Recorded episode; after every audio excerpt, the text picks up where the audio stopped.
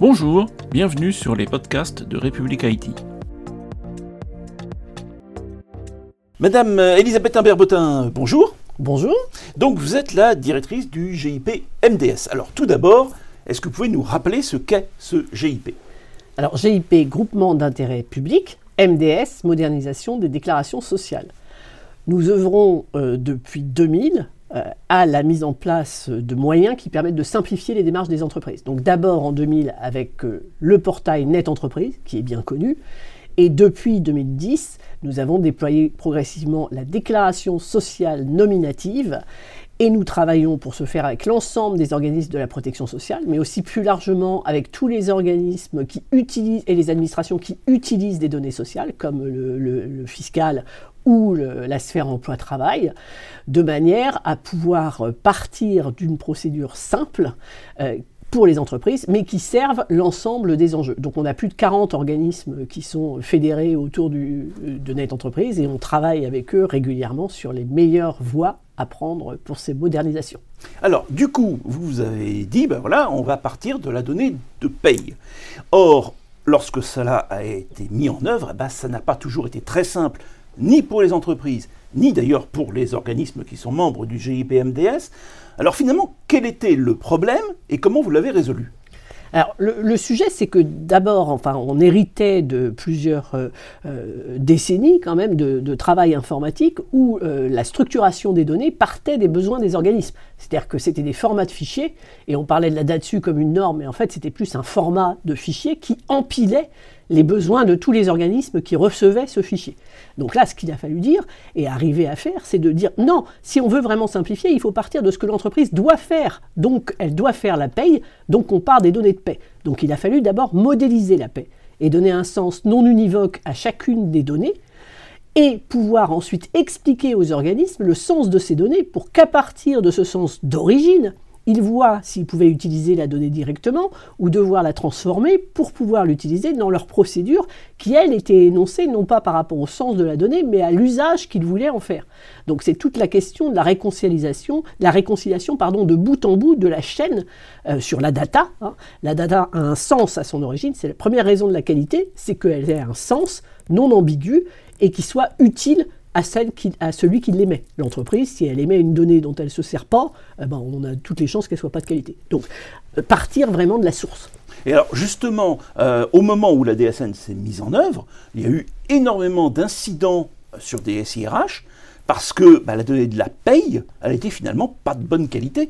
Donc, comment vous avez réglé ça et pourquoi finalement ça a été nécessaire? Bah, Ça a été nécessaire puisque le paradigme changeait. C'est-à-dire qu'avant, il y avait la paie d'un côté, euh, dont l'objectif c'était de faire le bulletin de paix, en ligne, et puis, et puis de payer les personnes, bien sûr. Et puis à côté, il y avait une kyrielle de déclarations, et ce n'étaient pas les mêmes qui faisaient les déclarations, et les déclarations avaient leurs propres règles.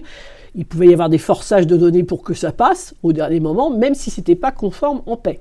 Donc les premiers temps de la DSN, effectivement, il y a eu tout un travail avec les, systèmes RH appuyés par les éditeurs de logiciels pour dire, bah, non, s'il y a une nomenclature, par exemple, de référence qui codifie comment est-ce qu'on définit les contrats de travail, il faut que ce soit forcément dans la paye conforme à cette nomenclature. Vous ne pouvez pas inventer des types de contrats qui n'existent pas, parce qu'après, au bout du compte, ça plantera dans la procédure.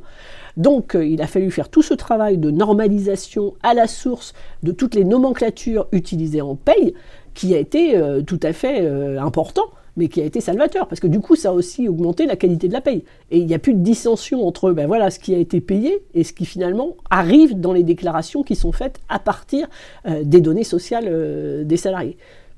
Et donc, du coup, aujourd'hui, la paie est fiable, les déclarations faites aux organismes sont fiables, mais est-ce que les entreprises, mis à part la satisfaction d'avoir une donnée de paye de qualité, euh, vont tirer de la valeur de tout ça alors, elles, ont, elles, nous disent déjà avoir tiré de la valeur en termes de simplification. Hein, c'est-à-dire que ça, ça, elles le sentent euh, quand même.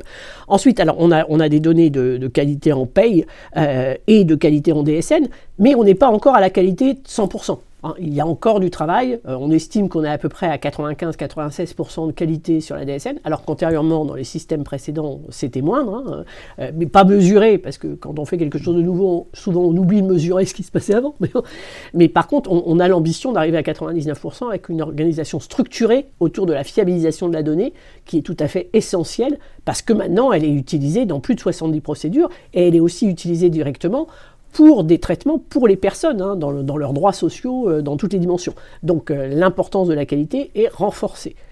Néanmoins, euh, par rapport à, ces actions, on est bien sur une chaîne de coopération entre le gestionnaire de paix qui doit comprendre ce qu'on lui demande et alimenter en cohérence, la réception où si on détecte des problèmes, il faut le dire tout de suite, hein, et lui permettre de corriger dans la DSN du mois suivant.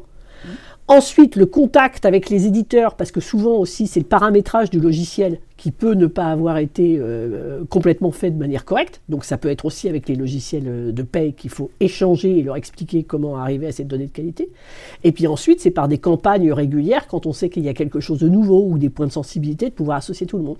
Donc c'est une démarche vraiment collective qui est nécessaire autour de la qualité de la donnée. Mais ces données de paye qui vous sont transmises par euh, je ne sais plus combien de millions d'entreprises en France aujourd'hui, est-ce qu'elles ne pourraient pas avoir une utilité justement pour les entreprises Est-ce que vous ne pourriez pas euh, générer finalement du décisionnel euh, sectoriel ou décisionnel de paye? Tout à fait. Alors il y a des travaux ouverts de ce point de vue-là, parce que dans la feuille de route de notre organisme, il y a effectivement de positionner, de rendre de la valeur aux entreprises par rapport euh, au fait bah, qu'elles déposent leur DSN tous les mois. Hein. Depuis, depuis quand même la mise en place de la DSN, on a une régularité remarquable de la part des entreprises qui bossent bien. Quoi.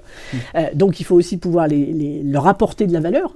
Et effectivement, on est sur des groupes de travail avec la la recherche d'indicateurs qui, seraient des indicateurs très opérationnels, à ne pas confondre du tout avec la statistique publique et des choses opposables, mais qui permettent à un moment de se repérer par rapport à un secteur géographique, par rapport à un secteur euh, d'activité. Voilà, est-ce que euh, la moyenne des salaires qu'on trouve dans ma région, c'est cohérent par rapport à ce que moi je pratique euh, Est-ce qu'il faut que je fasse différemment? Est-ce que j'ai suffisamment d'apprentis par rapport à mes concurrents? Est-ce que je pourrais en faire plus?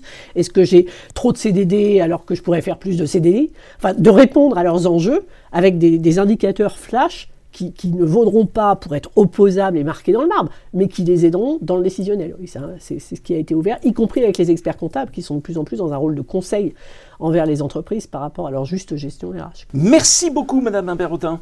Merci. À très bientôt sur république-it.fr. Bonne journée.